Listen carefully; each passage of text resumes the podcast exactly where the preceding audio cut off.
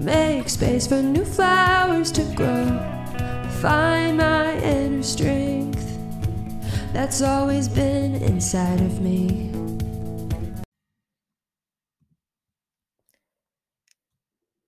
I want to finish off this course by talking a little bit about energy and how energy can become stagnant, not moving.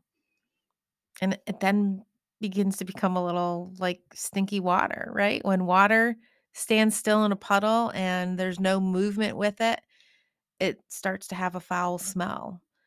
And this is kind of what happens to our energy. Not that we have a foul smell, but um, we become stagnant and things don't move. And it's so, so, so important for energy to move, whether you do it through exercise, um, walking, or meditating, journaling, laughing. Oh, laughing is such a good one. There's so many beautiful ways to move energy within you yoga, stretching, hugs, being with loved ones. Let me know what you think about this little mini course. I would really love to hear from you. And how did it feel at the end of the week after completing all the challenges? This is yours to keep forever, whether you sign up as a free member on michelleirene.com and enjoy all the beautiful free membership meditations and journal prompts and, and other things that are in there. There'll be some new things coming this year, mm-hmm. finally. I've kind of left that alone for the last year or so because I was so focused on finishing my book, Flying Free, which did come out last year, FYI.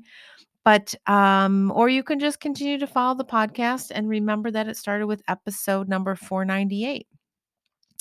This is only the beginning for yourself, though. So don't stop here. This, this is important to continue to move in one way, shape, or form with your learning and your understanding.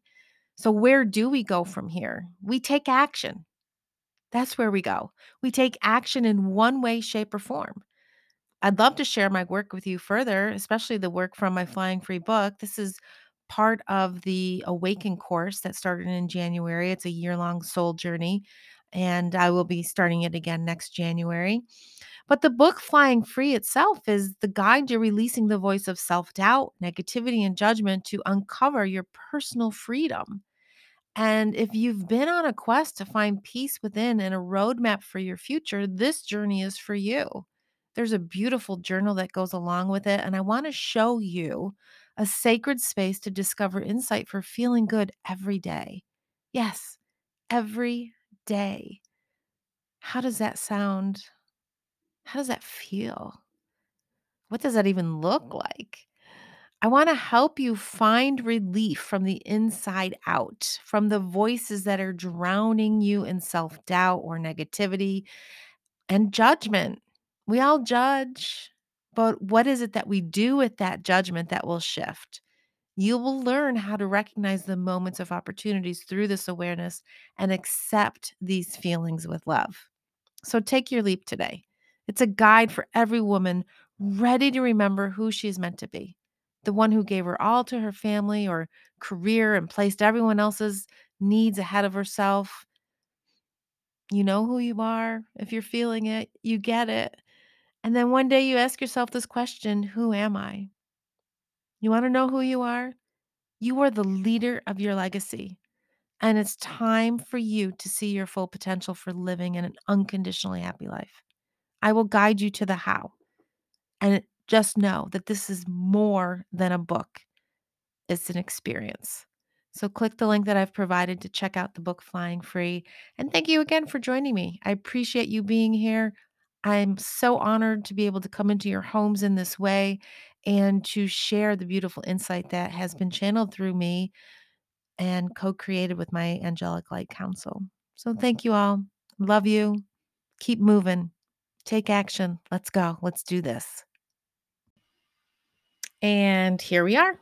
It is the last day of this free mini course, Spring Awakening Challenge.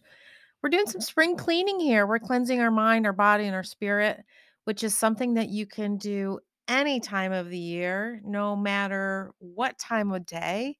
This will always work. Begin with number one and move your way back to day 7 and allow all this beautiful, simple, basic information to allow you to begin again.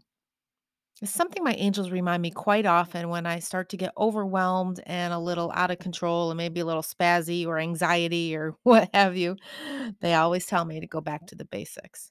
And that's exactly what this is. This is back to the basics.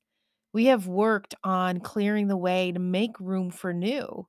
We understand that if our cup is running over and is overfilled, even with good stuff, there's no room for more fly, catch the wind.